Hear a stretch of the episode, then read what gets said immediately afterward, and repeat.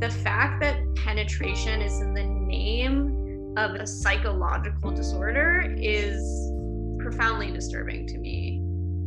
Like, what does it mean for me to be diagnosed as having a penetration disorder? This is Tight Lipped, a public conversation about a private type of pain.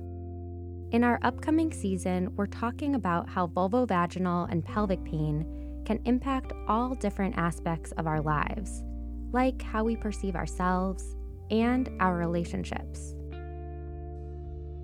When the divorce happened, part of me felt like I'm never going to find anyone who would accept me fully and and i think i stopped seeing myself as broken because i had this other beautiful community that didn't see me that way it's just like i'm tired of going in places and feeling like i gotta be fixed all the time.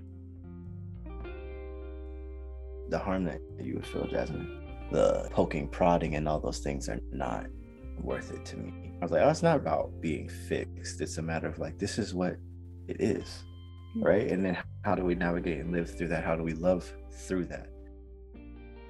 We're diving deep into the most personal aspects of these conditions sex intimacy and identity but we also know the personal is political we're talking about how we can change the reality for patients on a much broader systemic level You've got to be kidding me that I am academically famous for teaching people how to do a basic vulvar exam.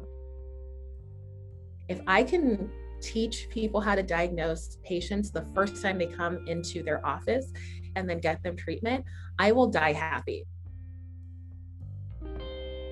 Our podcast is part of a grassroots organization fighting for patients with vulvovaginal and pelvic pain to get the care they need and deserve.